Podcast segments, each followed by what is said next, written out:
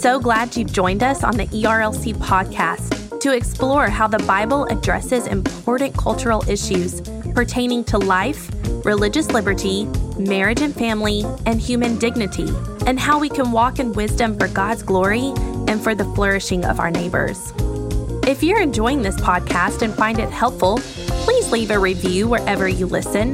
This will help more people find and benefit from what we're learning together. We are grateful for the time you take to join us for these conversations.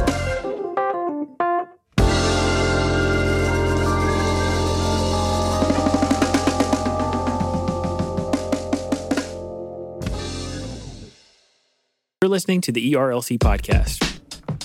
Last night, my, my wife went out to eat dinner, and uh, while she was gone, I cut my son's hair all off. And I don't know if last Oh, time you saw. Jackson, but his hair was like basically as long as Julie's, and now it's What? less than a half. Really? Yeah, almost. Um, it's probably seven seven inches. It was And, uh, long. Now it's less than an inch. And what did your wife say when she saw it? She cried. I filmed it. It's hilarious. Josh, you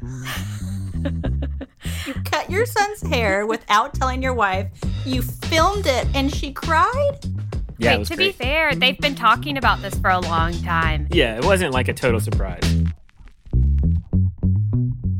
Hello, and welcome back to this week's episode of the ERLC podcast, where every week we're talking about our work here at the ERLC and focusing on what Christians need to know about the things going on in the world. I'm Josh Wester, and with me in the virtual studio today are my co hosts. We'll start with Julie Masson. Good morning from snowy Kansas City. Is it really snowy there? Yeah, How much did you guys get? we don't have a lot. I want more. But it's snowy here. And next up, we have Megan Smith, the podcast ninja. Hello there. Always a quaint hello from Megan. And guys, I'm so excited to talk to Brent Leatherwood. What's up, man? I mean, I'm I'm always excited to talk to you, Josh, as well as you, Megan, and Julie. Well, I live in a per- guys- perpetual state of excitement.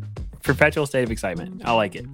So it's going to be a fun uh, show today. We've got a lot to talk about. Uh, Julie's going to give us one more time that ERLC content rundown and look at some of the feedback we've gotten this week. Uh, we are going to later in the show talk to our colleague Chelsea Sobolik, who is uh, no stranger to the podcast, and she is in our DC office and is going to update us on all of the uh, all things pro life that the ERLC has been doing recently.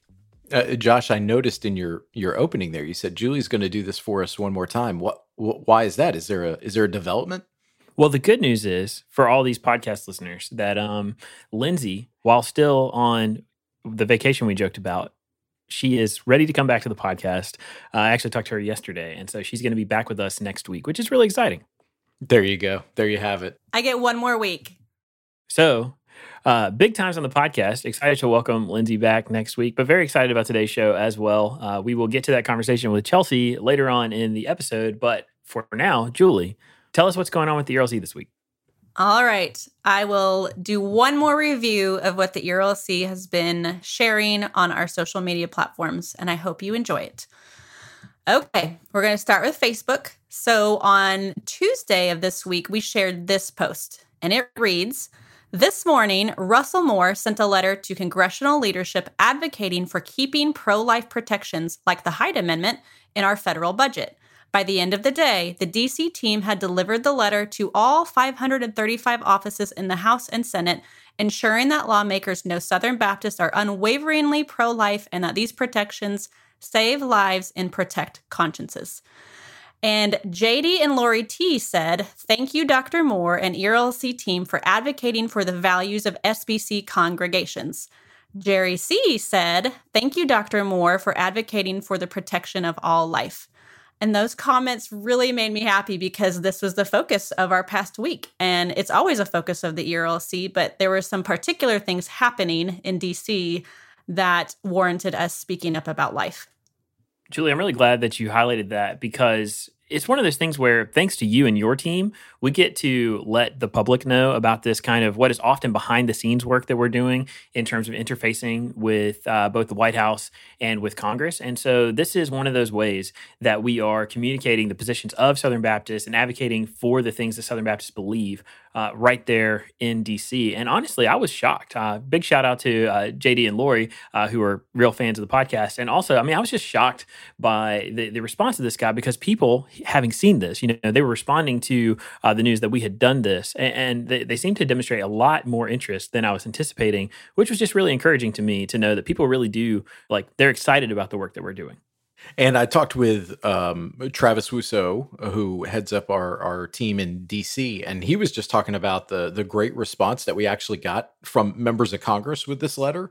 So, uh, you know, folks who follow us, they may know that we routinely send letters that are important to Southern Baptists to the members of leadership on Capitol Hill and just everyday uh, members of Congress. And um, this is an important part of our strategy in communicating uh, what it is that Southern Baptists have spoken to, either in the Baptist Faith and Message or through SBC resolutions.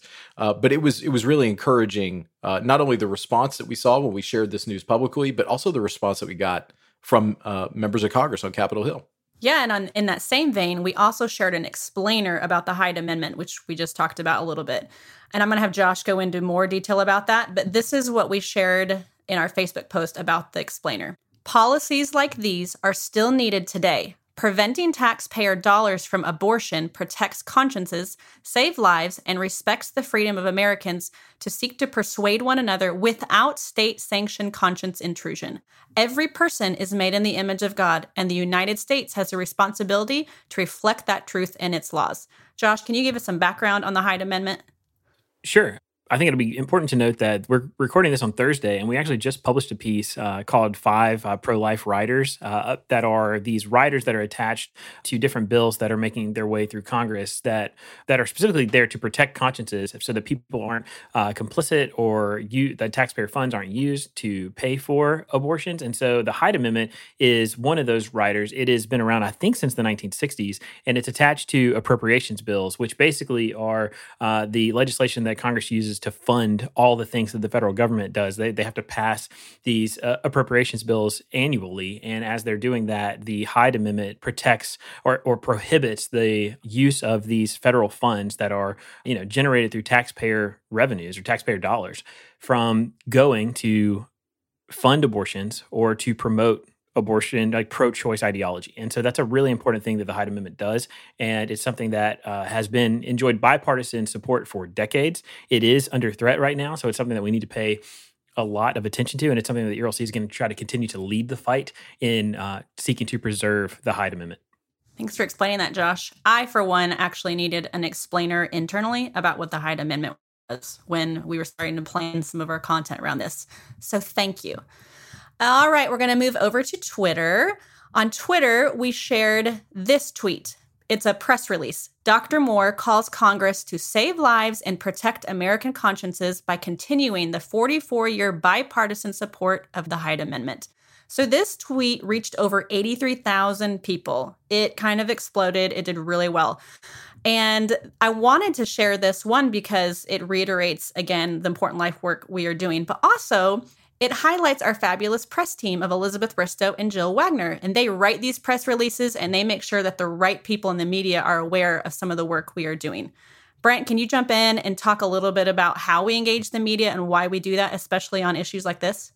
Yeah, Julie, it is obviously it's important for us to uh, not only be communicating uh, with our churches and and just getting uh, continual feedback uh, from them, but it's also important for us to project that out to uh, the wider watching world. And you know, just like with any organization or individual like Dr. Moore who is in the public square, uh, it it behooves us to work with folks in media uh, reporters, uh, writers, etc., to help communicate the message uh, that we have been privileged to deliver on behalf of our SBC churches.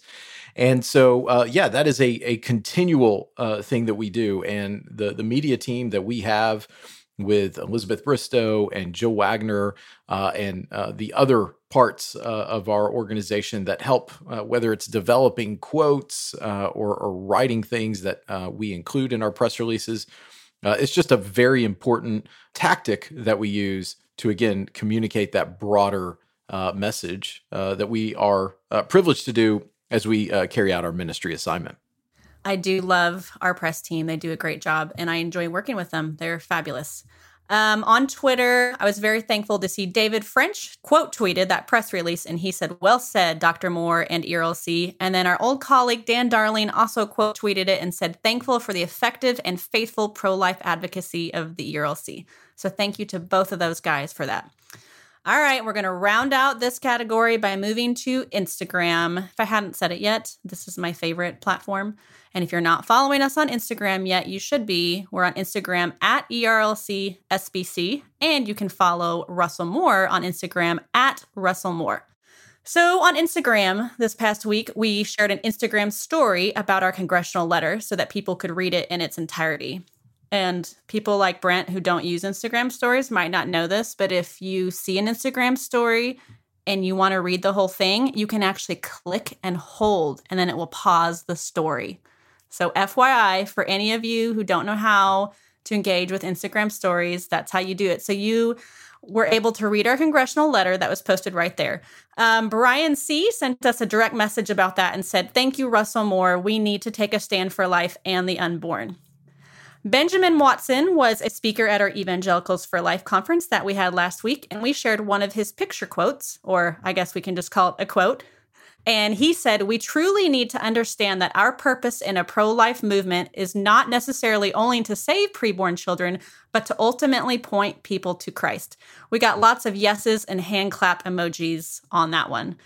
And Megan, Megan was the person who kind of let out on Evangelicals for Life, and I would love to hear what what she has to say about that fabulous event last week. I loved Benjamin Watson's talk. Um, amongst all the talks from EFL, from Lauren McAfee, and from Dr. Moore and the policy panel, um, I always love hearing from Benjamin Watson. We think of him as a football player, but he is so passionate about life, and it really is just. Um, it's just encouraging. And I feel like every time I hear him speak on life, him or his wife, there's just an urgency in his voice about how we need to act on these things. And for the folks who may have missed it, uh, come for uh, the great words from Benjamin Watson. Stay for the very end to get a preview from Elizabeth Graham on kind of where our life work is going over the the next couple years. Uh, it's just a brief little kind of TED talk that she does at the end of our Evangelicals for Life event, and it was so good to just let folks know uh, we're now entering into an important uh, two year time frame here, and uh, I I would commend it highly. And if you want to keep up on our life work at the ERLC, you should go to erlc.com slash stand for life. You can get a little bit of a rundown of what we're doing in the life space. And then also you can become an email subscriber and we'll keep you updated on all the important things on this issue. So, the last thing I'm going to share from Instagram is we shared a video from Hunter Melton, who's a pastor in Brentwood, Tennessee. And his church partnered with a local school to help provide a food pantry for their local community. They also passed out baggies of coloring pages and crayons that presented the gospel, and they did this through a public school. So I thought this was a really cool story. This comes from our series of videos we've been sharing about pastors and ministry leaders and how they are serving amidst COVID in their local communities. Chad M commented on this video and said, This guy is the real deal. Thanks for serving. I don't know Hunter Melton, but Chad M does and said he's pretty amazing. And Brent, I'm wondering if you know him since I think you go to the same church. That's right. So I could do a, a whole podcast singing the praises of Hunter Melton, uh, who serves as our discipleship minister at the church at Avenue South.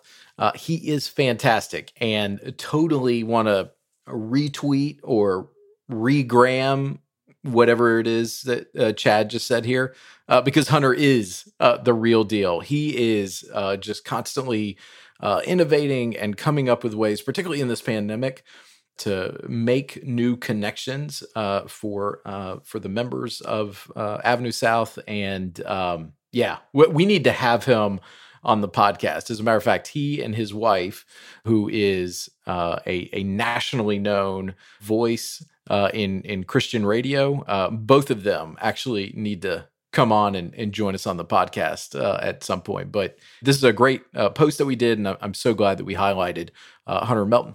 Now, Brent, do you know how to regram something? Yeah, I don't even know if regram is the word, uh, but I just you know mm-hmm. go down and. Do you know how to post an Instagram story? You know, usually what I do is I will just take a uh, like a screenshot of something I like and and like oh. s- send it to you know my wife or send it to Josh. Be like, hey, this this cool. So you just send something you see, you send to a real person that you know in real life instead of just posting it on social media. Yeah, I approve. Well, actually. I've well, I've actually learned from you. Do not take screenshots from your Instagram and then go put them on Twitter. That's that's like a that's like a social well, media no no. The bigger no no that people do is they post screenshots of their tweet and post them on Instagram. Okay, and well, that's, that, that's what no-no. I meant. That's what I meant. Whatever. Okay. You know. Well, so you guys out, didn't I know think- this, but Julie is like the social media cop at the ERLC, and she's constantly telling us, I'll own it. Uh, mm-hmm. you know, what to do and not to do. One thing that is frowned upon in our organization apparently is taking your own tweet and texting it to somebody else so that they can see that you tweeted this thing. That's it's thing something that do. the dudes do. The girls don't. It do is something this. the dudes do. Yeah, well, I mean, Josh Julie, I would that. say, I would say Julie is uh, instead of a social media cop, she's more like a, a social media dentist. She wants us to practice good hygiene in our, Oh, our okay. social media use. I'll own that. I'll own that. Well, that is my rundown of ERLC social media. It has been my pleasure to join you all these past few weeks and give you a little insight into the social media world of the ERLC. It can be a little messy. It can be a little bit sad and depressing at times, but it can also be really encouraging to read what people have to say to us. So thanks for letting me drop on by, guys. Well, we just want to say thanks so much to Julie for doing that because only from like a social media wizard can you hear about people's responses, including emojis like, you know, clapping hands and smiley faces. So that's pretty awesome. Also, uh, Julie, you didn't know this, but we have talked about it behind the scenes. We would love for you to drop back by with us occasionally to give us these uh, looks at what's going on because, you know, our content mostly, like when Lindsay's doing it, we're talking about what the ERLC is putting out there into the world. It is really cool uh, to know how people are responding to that. So we are going to hopefully make that a recurring segment on the podcast as long as you're willing. Oh, well, I didn't sign up for that, but I'll consider it. Let me talk to my agent. Okay. Well, I'll, I'll have I'll have my people talk to your people, and we will Okay. we will work it out. So, uh, Brent, that takes us to the culture section for the week. So, tell us what's going on. Yeah, so I want to start this week with uh, a story that comes out of the UK. And these kinds of stories always fascinate me when you hear about them. Uh, but just especially in this uh, the world that we live in right now, I, I think this is uh, just a really unique jumping off point for discussion.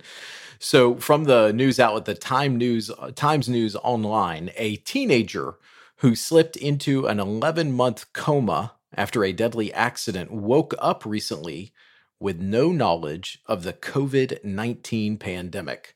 Joseph Flavill was hit by a car while he was walking through Burton in Staffordshire.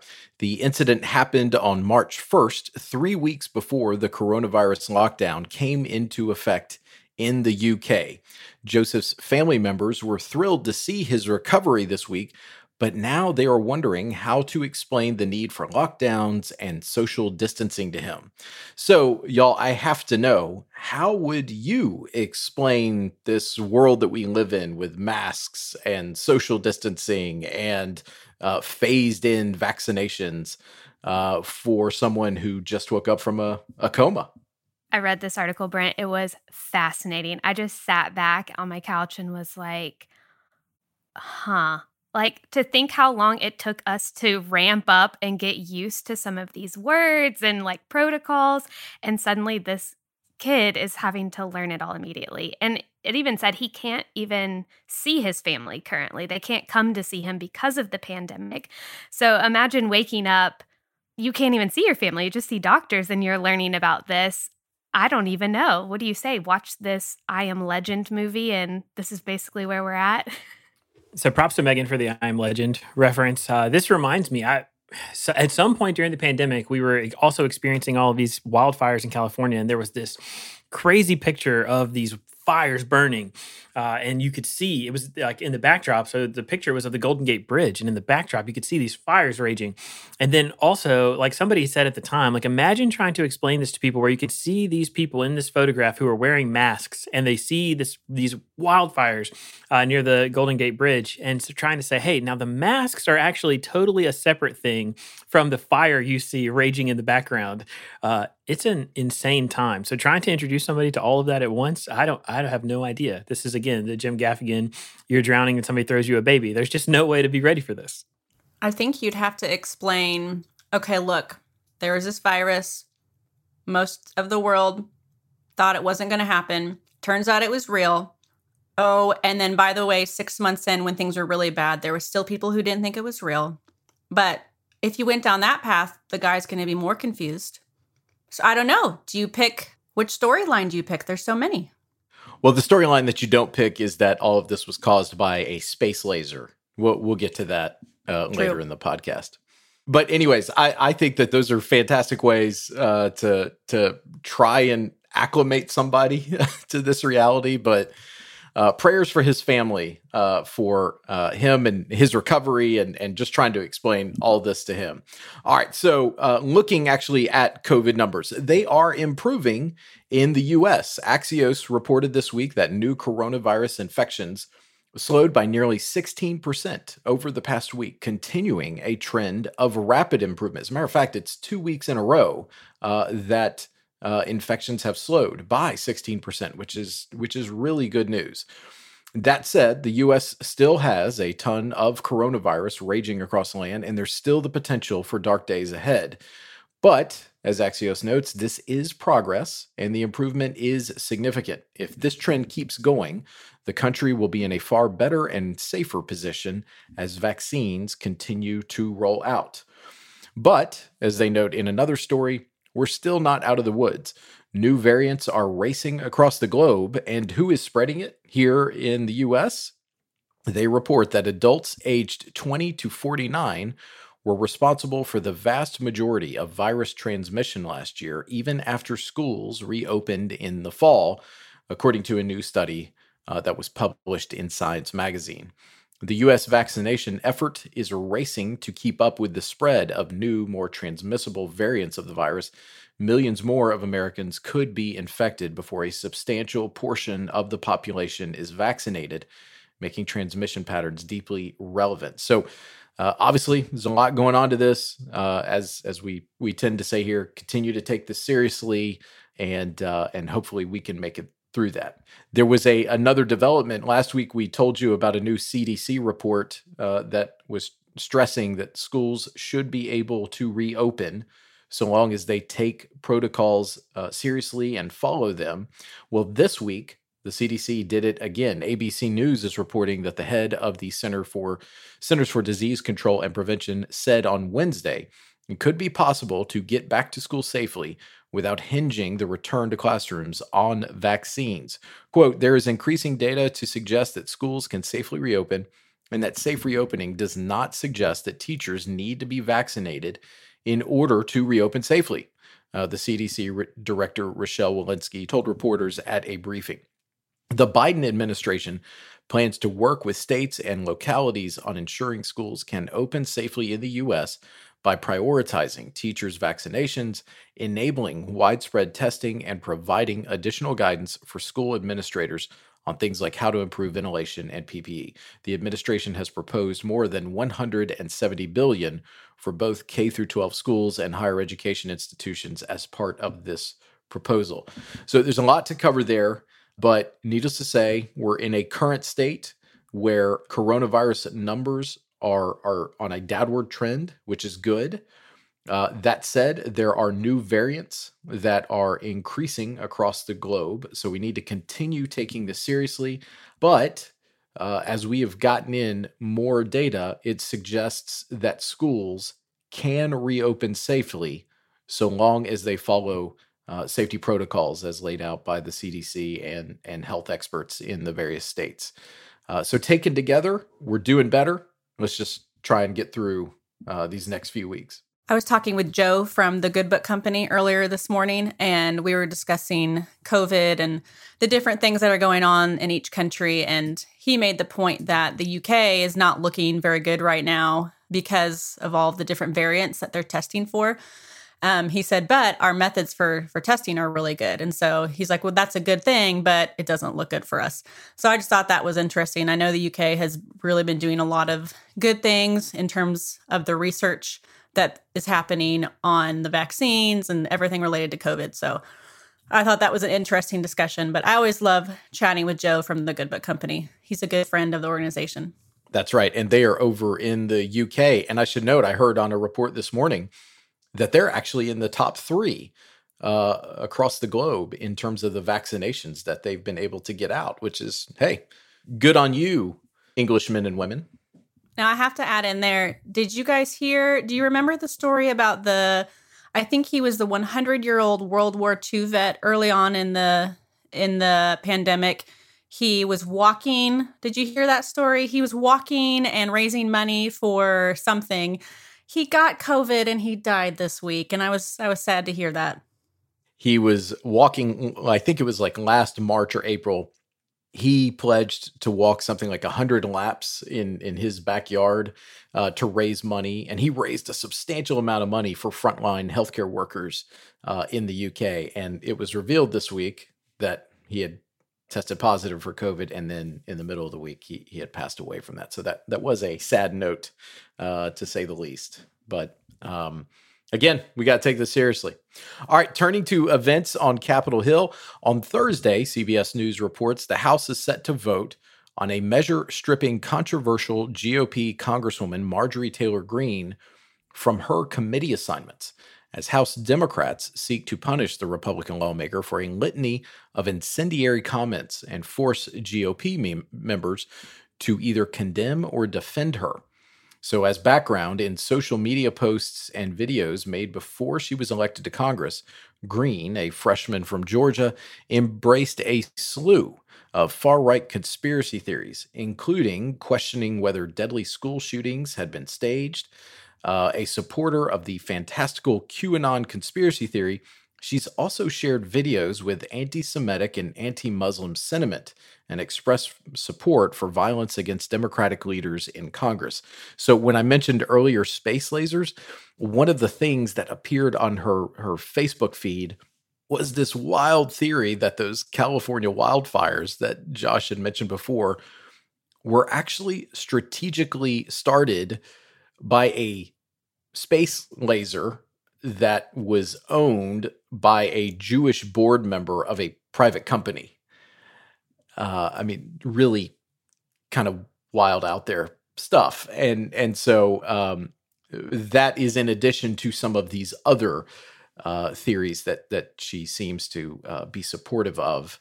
And so Democrats who are in the majority in the House of Representatives have uh, called for action to be taken to strip her of her new committee assignments that were given to her uh, by Republicans, which are the House Education Committee and the House Budget Committee. That vote is uh, is going to be happening soon as we record this. Yeah, Brent. Honestly, it's hard to believe that this is a situation that we're actually facing because what we're talking about is a person who is a member of Congress, you know, duly elected, who has uh, fostered and spread some of the wildest uh, conspiracy theories imaginable. And while you know the reporting from yesterday says that she expressed some kind of remorse or some kind of apology for those uh, words, I think that it is it's important that uh, you know at the ERLC we we speak a lot about the need to restore trust in our institutions, and certainly that applies greatly to members of the United States Congress. And as Christians, we want to be people who are about the truth, who seek to advance the truth. And we have just seen evidence mounting like crazy. CNN just uh, released a story yesterday that was really, really good about a woman who had her life destroyed by the QAnon conspiracy theory. And so while we're facing this situation, I think that uh, it's important for us to recognize that we should expect more from our elected officials. We should expect them to be people who have some kind of, of moral seriousness uh, and that they demonstrate some kind of unwillingness to spread these kind of false and oftentimes egregious conspiracies, outright fabricated lies about our fellow Americans, uh, some of whom have suffered deep, deep tragedy, and sometimes to advance things uh, as wicked as anti Semitism. I mean, there is really no place for that in Congress, and there's no excuse for for anyone, Republican or Democrat, to uh, embrace or to stoke that kind of that kind of misinformation or false information uh, trafficking. It makes our public dis it poisons public discourse and makes our world and our country worse, not better. It will be interesting. Uh, Senator Mitt Romney said this week, you know, the Republican Party is a big tent. Uh, and so it includes a lot of people with a lot of different beliefs. But once you start kind of trafficking in some of these wild, outlandish theories that, you know, frankly dehumanize certain groups of people out there, Senator Romney was suggesting that that probably needs to be outside the tent. So it'll be interesting uh, to see what actually happens procedurally with this vote, where Republicans end up landing, and and whether all Democrats uh, will end up voting for this. It, it's uh, it's going to be a pretty fascinating thing to watch if uh, if you follow politics. So this follows a Wednesday night vote by Republicans to keep Congresswoman Liz Cheney as the number three member of their leadership as the head of the House Republican Conference. So CNN is reporting that they voted Wednesday night that Cheney should keep her post. Uh, and after she defended her support for impeachment as a vote of conscience during a contentious closed door GOP conference meeting. The secret ballot vote took place after some Republicans argued that Cheney should be removed from leadership following her support for impeaching then President Donald Trump for inciting an insurrection at the Capitol. In the end, however, Cheney prevailed by a wide margin the vote was 145 votes to keep her in her position as House Republican Conference Chair and 61 to remove her. Look, uh, whatever you think about uh, the way uh, that Congresswoman Cheney voted, uh, to me, uh, the fact that she is saying, no, this was a vote of conscience, uh, and nine other Republican members of the House voted with her that I think says something. And the fact that she now got 145 votes, a, a majority, uh, a, a, strong majority of her conference to support her, is uh, you know just interesting in light of all the other votes that Republicans uh, are taking. Speaking of interesting developments, so uh, this was an interesting week in SBC life. This was not a normal week for us at the ERLC. Uh, we mentioned several months ago that there was a committee looking into the work that we do as an organization. As we mentioned at the time, we weren't afraid of the report that would eventually become. Uh, because we stand behind the, the work that we do on behalf of Southern Baptists. Uh, we've never claimed to be a, a perfect organization, but we do stand behind all that we do, and it is an honor uh, to serve Southern Baptists uh, at the ERLC. So we're not really going to go into the details of the of the findings here, but we will read you a statement from our chairman of our board of trustees. His name is uh, Dr. David Prince. He's a pastor in Kentucky, and he said this. I think Southern Baptists can see this report for exactly what it is and are ready to move on from this moment and focus on our mission together. The ERLC has served Southern Baptists faithfully during a time of political, cultural, and in some cases, denominational chaos. Much of this chaos remains with us, including widespread news of many of our black and brown brothers and sisters leaving the SBC. That should be alarming to all of us. Uh, so, as we said, the, the report is available online and, and you can read it, make your own judgments about it. But just let us say we agree with Chairman Prince. Uh, we think people can see the report for what it is. And truthfully, that has become even more clear in the days since the report was released. It, it was released on Monday.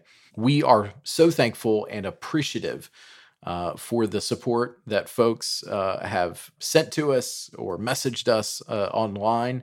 And we would, of course, welcome your prayers um, as as this just kind of continues to to work its way through uh, kind of denominational uh, procedures. But the biggest thing that is on our minds is the work that we've been called to do. And let me just say again, it's it's an honor uh, to serve Southern Baptists uh, in culture, uh, in courtrooms, and and on Capitol Hill. Uh, and this is a really important time for us to be focused on that work. You know, there are several of us on staff at the ERLC that are thankful that we get to engage with people who contact us. So if you are someone who has a question for us, we are accessible in multiple formats. You can contact us at info at erlc.com. Uh, my team personally responds to the many direct messages that we get. Um, we've got a couple of people who answer phone calls, and so we welcome any any questions you have, and we're happy to answer those questions and engage with you that way. Yeah, I, th- I, think that's really well said, both from from Julie and Brent. Look, it is an honor to serve Southern Baptist. All of us are Southern Baptists. We're proud of our denomination, and also, also we're proud to work at the ERLC and, and of the work that we do. And so uh, we also know, we hear from you guys who listen to the podcast all the time, and you're incredibly supportive of the work that we do. And we are so grateful for that. So I just want to echo what Brent said there and to say, you know, thank you. We're, we're going to continue to be focused on the good work that we are doing because honestly, it's a really important time for us to stay focused and keep our heads in the game. And that's where they are. All right. So not only was it an important week for the ERLC, but it was an important week uh, for a few of our Baptist State Convention partners. So, according to Baptist Press, in Indiana, Steve McNeil has announced his retirement as executive director for the State Convention of Baptists in Indiana, and that will be effective on June 30th. And then in Texas, a search committee has put forth the name of Nathan Lorick to be the new SBTC executive director in Texas. I've had the opportunity to meet Steve McNeil several times. He does great work for Baptists in Indiana. And Nathan Lorick, he's currently serving as uh, the state executive in Colorado. He's originally from Texas, and he's been doing great work uh, for the last couple years in Colorado. And so, if this is something that gets uh, voted on, it's uh, or affirmed, I should say, in a vote, uh, it's obviously a, a great pickup for Baptists in in Texas. Uh, so obviously some some major developments happening uh, this week. Yeah, we'll just um, say congratulations to uh, Steve McNeil on his retirement, and man, maybe a huge congratulations also to Baptist in Texas if they are able to uh, lock down Nathan Lorick, who is really one of the best. I mean, he's one of the best among us in terms of Southern Baptist leaders, and this is just an incredibly exciting move for him. And also, you know, he's done such great work in Colorado that I- am sure that that association or, or that convention is set up to bring in someone else to continue on in that path and, and stewardship. And so, in some ways, it's a really exciting time uh, for some things happening in SBC life.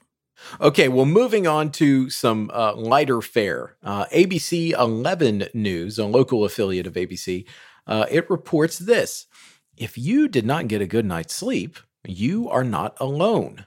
Google says searches about strange dreams, sleep, and insomnia are at an all time high. Many people have reported having stranger dreams than they had before the COVID 19 lockdowns began. Uh, they recommend in the article, in order to help get a better night's rest, doctors recommend you start winding down as soon as the sun starts to set. Make your bedroom a sleep sanctuary and keep your room cool and pitch black and avoid working in bed.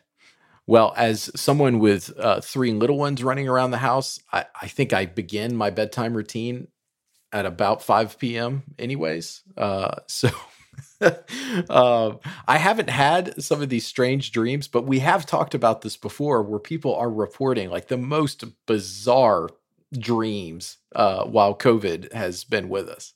I've had some weird ones, but I feel like I need to share a trick with you guys that I've been trying out the past week to help me sleep. And you're probably going to laugh, but I'm really, really, really bad at math. But I have found that math has helped me sleep lately. This is what I'm doing I do two plus two is four, four plus four is eight, eight plus eight is 16. And I do that. And once I get too high, like in the triple digits, my brain shuts off. It's like my brain says, Oh, you don't know how to do math. You can go to sleep. So one night I thought I would do a harder version and I did three times three is nine, nine times nine, and then I quit because I couldn't figure it out. So I would just like to give that as a recommendation. If you can't sleep, try math. If you're bad at math, it will help your brain shut off. Julie, that is fascinating. I've never heard of anybody doing that. That takes counting sheep, I think, to a new level. But I have to confess that I actually woke up this morning from a dream, a very stressful dream about the podcast recording today. Oh, and no. I don't remember all the details, but I woke up and I knew I had been dreaming about how the podcast was going to happen, all the logistics, the recording, the setup, all of it. So I do have stressful dreams. I've had friends, even in the last week, tell me some of the most bizarre dreams. Um, so, this article was fascinating, and to know it's not just me, it's not just my friends, it's happening everywhere. Everywhere. It's true. That makes me feel a little better because I was one of those people telling Megan about my crazy dreams. There have been some crazy coworker dreams too. Like just having dreams with coworkers, and um, one of them was two people were in Switzerland playing handbells. It's just crazy. So the things we dream, I don't get it. So wait, were were these two of our coworkers who dreamed about handbells in Switzerland? Yes, Chelsea, who will be on here later, had a dream that two of us were in Switzerland playing handbells Okay. with her. Oh, All right. Please remind me to uh, to take that up in conversation. That's much more pleasant than my dream, though. Even though handbells are maybe not something that will survive the eschaton. Hey, All I right, used well- to play handbells in real life, just so you know. I was on the handbell church choir. All right. Well, by the way, uh, Julie, nine times nine is eighty-one. So there, there you go. Well, I was stumped. Okay. Well, this this last section, it is it actually is for you, Julie Masson. Has nothing to do with math. It has everything to do with Super Bowl Sunday, which is coming up. Uh, That's right, this it is. coming Sunday. So NBC News uh, reports, or NBC Sports reports, that 25,000 actual fans will be allowed in the stands for the Super Bowl that's taking place in Tampa Bay, along with 30,000 cardboard cutouts, just to, to try and make it look like a little bit more of a full stadium. Uh, as the Kansas City Chiefs, Julie's Kansas City Chiefs, and the Tampa That's Bay right. Buccaneers uh, face off in Super Bowl 55. It kicks off on February 7th at approximately 6:30 p.m. Eastern Time, and uh, it's it, I, I'm hoping for a good game. I, I do I do kind of want uh, to see a Patrick Mahomes uh, victory. So let's just go around the horn here real quick. Who you got, Josh? Uh, who do you want to win? What's your final score prediction? Yeah, man, I got to tell you, I think that watching Patrick Mahomes is super fun and that it is really an interesting story to watch. Basically, two superstars, but one who was, you know, in diapers when the other was winning Super Bowls. Uh, I don't know. I- I'm interested to see this, you know, old versus young thing match up. And I, I want to. I want to root against Tom Brady because that's just what I want to do, but I, I'll enjoy the game either way. Okay, so what's your final score prediction? Bro, I've got nothing. I'll say 42 to 36. Who? Chiefs. Chiefs. Come on, there that's we go. right. All right, all right. Megan, who you got? Um, I was trying to base this off some data, and uh, now I'm put on the spot here. Um, I think I'm not going with the Chiefs. Sorry, Julie. My real question about this article and about the cutouts is that do we think did it tell if the cutouts or whoever is do you get to pay for that? Do you have to pay the same price to have your cutout in the stand as an actual Super Bowl ticket? Because I'm looking up the price of Super Bowl tickets historically, and if you have to pay like $4,000 for a cutout to not even be there, whoa. Wait, so people are paying for those car- cardboard cutouts? I thought they were just being placed there. That's what you can do at other sporting events. Uh, Who would currently pay for that? basket- yeah, you can pay to have your face like at every Tennessee Vols basketball game. Okay, well, what I want to know about the cardboard cutouts are, or is there going to be one section of the stadium that's cardboard cutouts and one section real, or is it going to be one real no, it's going to be it's going to be Like- interspersed. It's going to be Okay. interspersed throughout the stadium to encourage social distancing from the for the live fans that are actually showing okay, up. that makes sense. So sense. y'all That have sounds smart. absolutely derailed uh, my my Sorry. kind of going around the horn here. So I've Megan, my we don't we don't actually have a a score from you, so we'll we'll let you think about that for a minute. Julie, what what is your score prediction? Chiefs thirty-two, Bucks fourteen. Nice. Okay, I've got Chiefs 42, and Tom Brady and the Buccaneers get 17. That's what I've got. So I I, I feel like I feel like uh, Tom Brady. This will be his final humiliation, and to disappoint Dean and Sarah out there, I think Tom Brady will retire after the game. I'm I'm on board with that. I can get behind that for sure. So sorry to offend our loyal listener, Dean and Sarah out of Tallahassee, Florida, but I think this is the end of the Tom Brady era. Agreed. All right, Megan, what's your final score prediction? Okay, I'm going with the Bucks, and I'm going 42 to 35. Amazing! Wow, going Megan, against have the you grain ever right there. seen Patrick Mahomes play? They're at home. Come on, I, I just think they have some advantages going on here. Hmm. I think you're wrong. We shall see. If the Bucks win, they would actually go from worst to first because they were the worst team in the NFL last year. So that that actually would be that would be An underdog So, story. And if you're not first, right. you're Oh. last. There you go. All right. Well, this uh, this segment has uh, has gone on way too long, and so I apologize. But uh, Megan, Julie, Josh, that's your look at this week in culture. So now we're about to talk to probably the most frequent guest star of the ERLC podcast, uh, Chelsea Sobolik from our DC office. Chelsea is one of our policy directors, and she's also just kind of the she's kind of the person, the go-to person for all things pro-life happening in our DC office and in terms of pro-life policy. And so we wanted to talk to Chelsea today just to get an update because there have been a tremendous amount of things with uh, an incoming, a new administration incoming uh, in the first several days, plus the March for Life. There's a lot to talk about. So we wanted to get an update from Chelsea on what's going on in the pro-life world. So Chelsea, they already know who you are. They know what you do. We've heard, we've talked to your husband. We've like, you know, we have really gotten to know you pretty well across the uh, the podcast. And so to start with, we'll just jump in and talk about the March for Life because of COVID. This year, everything is different, including the March for Life. It was actually virtual, and a lot of people are going to say, "What even is a virtual march?" Uh, which I get. I mean, hundreds of thousands of people show up in DC every year to do the March for Life. And this year, we didn't get to do that. But you guys in our DC office actually did get to participate in what I called a mini march. And so, would you tell us a little bit about that? JD Greear was there. Tell us what that was like, and just, you know, give us a rundown.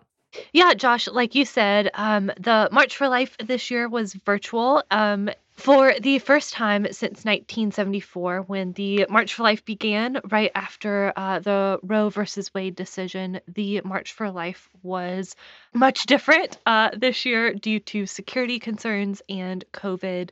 So uh, the the March for Life organization encouraged folks to march virtually, which essentially meant please don't come to Washington. Uh, you know, march um, locally with your communities, um, outside, masked up, socially distanced, safely, but don't don't come to Washington D.C.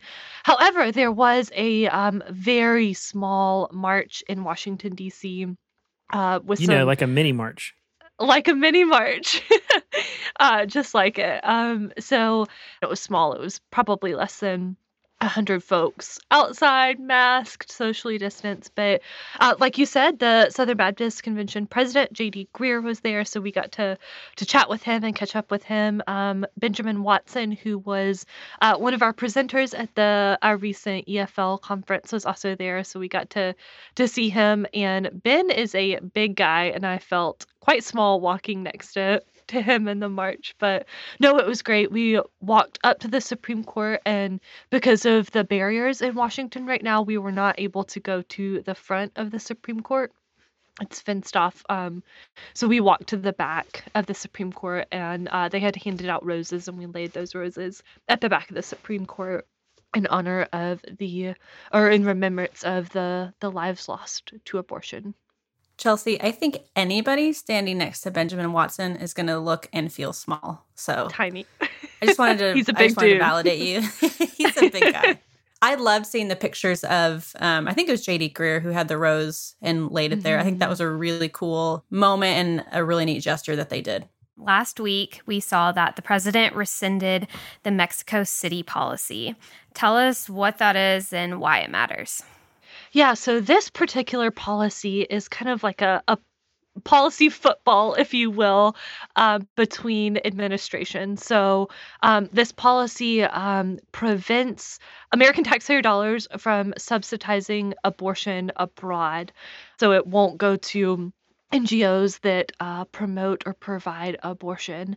Um, it was expanded by the Trump administration um, to be a little bit broader than it's been in years past, but again, it's used as a political football. So uh, President Clinton rescinded it, uh, President Bush um, reinstated it, and it's gone back and forth uh, since then. So the ERLC has advocated uh, for this life saving policy, and we obviously strongly object to its uh, rescission. Chelsea, can you talk to us about the future of the Hyde Amendment? I know there's a lot of uncertainty about it in the future, and we would just love to hear what you guys are thinking, what you're seeing. What do you think um, we're going to need to be active on from our perspective? Fill us in on that. Yeah, so quick refresher the Hyde Amendment is an amendment that was introduced over 40 years ago by then Congressman Henry Hyde um, to prevent American taxpayer dollars from funding abortion. So the Mexico City uh, policy prevents uh, taxpayer dollars from funding abortion abroad. And the Hyde Amendment uh, protects American taxpayer dollars from funding abortion domestically. So, this amendment has enjoyed wide bipartisan support for over 40 years, and it's um, a rider, which means um, it is not the law of the land. It has to be reattached to the uh, uh, appropriations process each Congress. And again, it's been attached each Congress for 44 years and been enjoyed that that bipartisan support. Um, in 2016 the Democratic platform included a desire to repeal this policy, and President Biden actually flipped on on the policy uh, leading up to um, his election as president. So for a long time, he had been a supporter of this this pro life um, amendment, and he he flipped on that. So there is a lot of worry that the Hyde Amendment will be uh, rescinded, and American taxpayer dollars will go to fund abortion. And you know, one of the important things to know is, regardless of someone's view on abortion, we should all be able to agree that our taxpayer dollars should not go to fund it. Uh, so this week, Dr. Moore sent congressional leadership a letter urging them to include the Hyde Amendment and a few other uh, key pro life riders in the upcoming appropriations process. Okay, that's a really helpful explanation. Actually, you raised a point that I don't think I realized I didn't understand. And my social media, like I, have been guest hosting on this podcast and I've been talking about what the ERLC is, what we're presenting on social media. And so you gave me an idea, Chelsea. I want to somehow figure out a way to create a graphic that demonstrates the difference between what the Hyde Amendment is and what the Mexico City policy is and and how they don't fund different kinds of abortion. So let me make sure I understand. The Mexico City policy allows taxpayer dollars to fund international abortions, and the Hyde Amendment prevents American tax dollars from funding abortions. Is that correct? Or did I? So the Mexico City, yeah, you switched it. Yeah, yeah. The Mexico City okay. policy uh, prevents American taxpayer dollars from funding. See, this abortions. is why we need an infographic to put on our social media channels. I'll there try and get go. working on that. There we but go. that was super helpful, Chelsea. Thank you. Yeah, Chelsea, that's super helpful. I always love you're able to condense something that is sometimes not my world at all into something that I can understand. And I really appreciate that. So, what else are we watching right now in the pro life front, policy, um, etc.? Yeah, so I mentioned that Dr. Moore had sent a letter to congressional leadership um, talking about Hyde. He also highlighted um, a number of other uh, important pro life riders. Hyde is probably the most well known rider amendment that, that most folks know about, but there's a couple of other uh, really important ones. And, you know, we would argue that they're all important and all ought to be protected. Uh, we have an article on our website right now highlighting five, uh, but just to briefly kind of go over a couple more that folks might not be quite as aware of. Um, there's an amendment called the Dornan Amendment, which is basically Hyde Amendment protections for the District of Columbia. So the Hyde Amendment prevents federal taxpayer dollars from funding abortion, and DC is not a state, so the Dornan Amendment pro- provides Hyde protections here in the district. Um, and then there's a very important amendment called the Weldon Amendment, which protects the consciences of healthcare workers um, by ensuring that they don't have to uh, participate in abortions or refer for abortions. And that amendment has gotten um, caught up in some court cases and whatnot, but it's a very important amendment. And then there's a couple of others. The Helms Amendment is actually the oldest pro-life rider, and it's it's very similar to the Mexico City policy and then there's uh, two others. Uh, I'll just briefly go over them the Siljander Amendment and then the Kemp Kasten Amendment. So those are just five of many, many, because there are 12 appropriations bills funding different areas of our government. And uh, each bill has has different things in it that we watch as far as life is concerned. So if folks are interested in learning more about those riders, they can go to our website. And I'll make a small plug here, Chelsea, for our EFL event that was last week. You um, were on a panel with Travis Wussow from DC as well. And you guys um, did a panel with two other people who work in this space. And it was super informative for me and just talking about the good, the bad, and honestly, just a lot of ways that we can be praying for leadership and people in government about these pro life policies. So if you want to learn more about that, check out our EFL from last week. And you can find the replay for that on the ERLC YouTube channel. And you can also find that on our ERLC social channels, which we have talked about several times on here, and they'll also be in the show notes. Um, Chelsea, I'm going to ask you one last question. Earlier in the podcast, we were discussing how people are having weird dreams um, in this stressful time of COVID. And I remembered that you had told me about a weird dream you had with coworkers. And I was just going to ask you about that because I just remember that you had one with handbells and coworkers. Do you want to share about that? Ah, do you remember it? Yeah. Oh, I remember it. So, yes, I've had so many weird dreams, and sometimes I wake up and think, "How? Where did that come from?" And one of those, a couple months ago, I texted you, Julie, um, because you were in it, and it was uh, you and Brent um, and I forgot who else. I, am sure there was a few other people, but you two in particular. Uh, we had gone overseas. I can't remember exactly where to participate. Wasn't it in Switzerland or something? It may have been. Maybe it was we participated in a handbell competition as adults Handbells. in our lives. Yes, and who knows where it came from? Uh, fun little factoid about myself growing up. I did play handbells. I did so maybe, too, Chelsea. Yes. Maybe, maybe my brain accessed it somehow while I was sleeping and you know, you and Brent seem like the the type of people who I would travel to Switzerland and play or Scotland and play handballs together. So that was my weird dream. One of many, but Oh, that's that funny. I remember having a stressful week um, in the midst of the pandemic the past year that I had with Chelsea. And Chelsea and I were in Washington, D.C., and there was a march or something happening. And we saw something sketchy happening, and we were running away. And this person was trying to get us. And I guess I was feeling motherly towards Chelsea. And I grabbed her by the arm and I shoved her behind my back. And I said, Go away. And I don't know what was up with yeah, that dream, but I was protective of my friend in her city that she knows better. Chelsea, hey, I'm sure I'll take all the pandemic. Yeah. I'm sure working in a pandemic in Washington D.C. during a pandemic, doing the work that you guys do has been stressful. So I'm sure you've had plenty of stressful dreams, and I'm sorry for those, even though, you know, I didn't start the pandemic. Well, some are really funny though. Well, Chelsea, we just want to say thanks so much for taking the time to join us, especially for this last bit on the dreams, because I have been one of those people who has experienced both the strange and the pretty awful uh, dreams during the pandemic. And um, I'll save most of those for another time. But seriously, we are so grateful for you and our DC colleagues and all the work you're doing.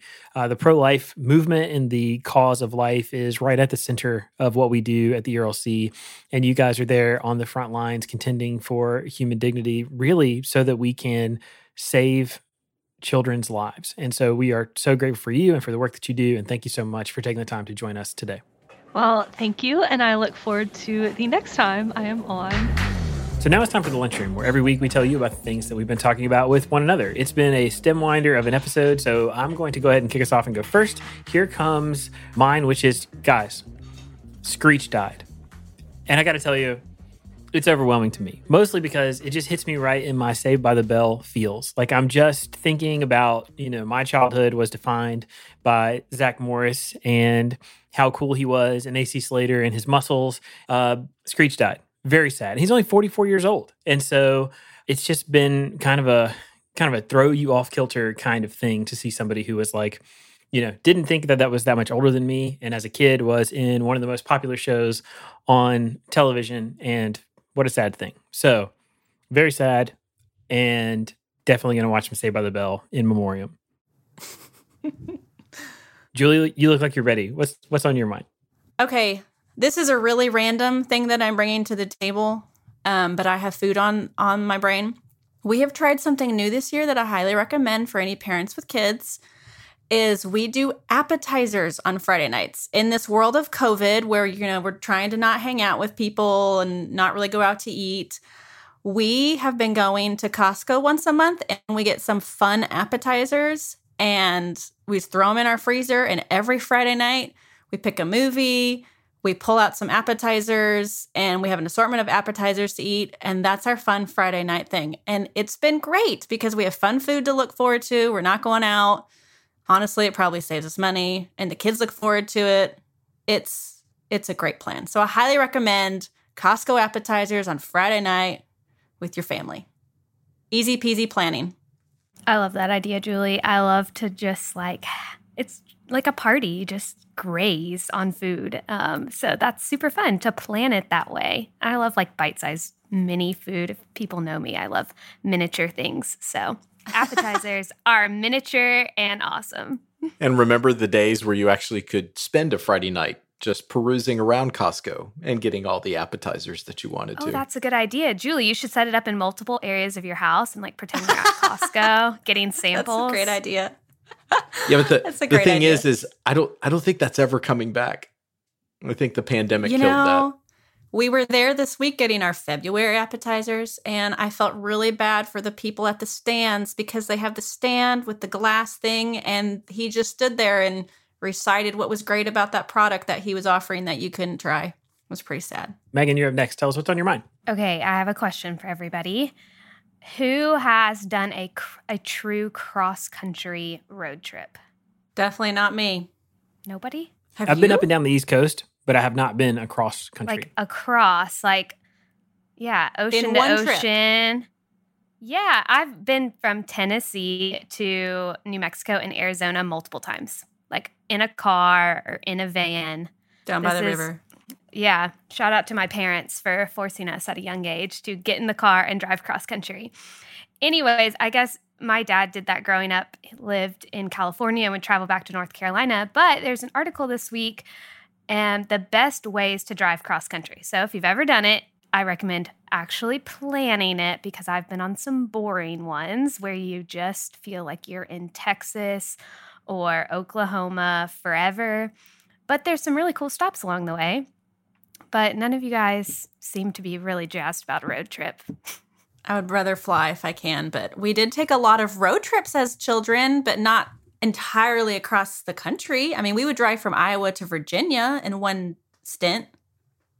So this That's article halfway. highlights this article highlights a lot of the fun things you can see like you would not be able to see them if you took a plane from Tennessee to New Mexico, for instance, you would totally miss Cadillac Ranch, which none of you have been to, which is so fun, or the Wigwam Motel, or all kinds of things. Sounds like a Cars Megan. movie. Megan, no, I'm I'm totally with you. Uh, I love road trips. As a matter of fact, I've always thought that uh, if I ever wanted to change professions, I would have made a fantastic over the road truck driver. Like I would love to own an 18 wheeler. Like that that actually may be a life goal someday. Is just actually own one. I'm not I'm not really sure what I would do with it. Maybe just drive it around town a little bit. But uh yeah, no, road trips. They're the way to go. You can see so much more. There's so many different see so routes you can take from shore to shore. Josh, have you been up and down the East Coast? I want to go up and down the West Coast. I think that would be amazing. So, anyways, I'm going to link the article in the show notes for anybody who would love a road trip because this is a great article. No, I think that's a great idea, Megan, because we had some friends who early in the pandemic, they uh, flew to the West Coast and drove, I think, from like Washington down to California and flew back uh, from somewhere in Southern California, if I have that right. But road tripping is like an American pastime. The problem for me is that I absolutely hate driving. I don't mind doing it when I'm, you know, in the car with a bunch of people and it's very social and we can hang out and talk and, and do it. But me by myself, it is sheer misery unless I have the right audiobooks at the ready. Now, if I do, I'm in pretty good shape. But otherwise, yeah, I, I find driving to be in- incredibly tedious. Well, this article links also music you should listen to, playlists, Oh, wow. audiobooks, also good food stops. We love good food along the way. And you have to take friends. That's what makes a road trip. So, anyways, I think you've got your honeymoon planned then. Sounds like you're planning that honeymoon, Megan.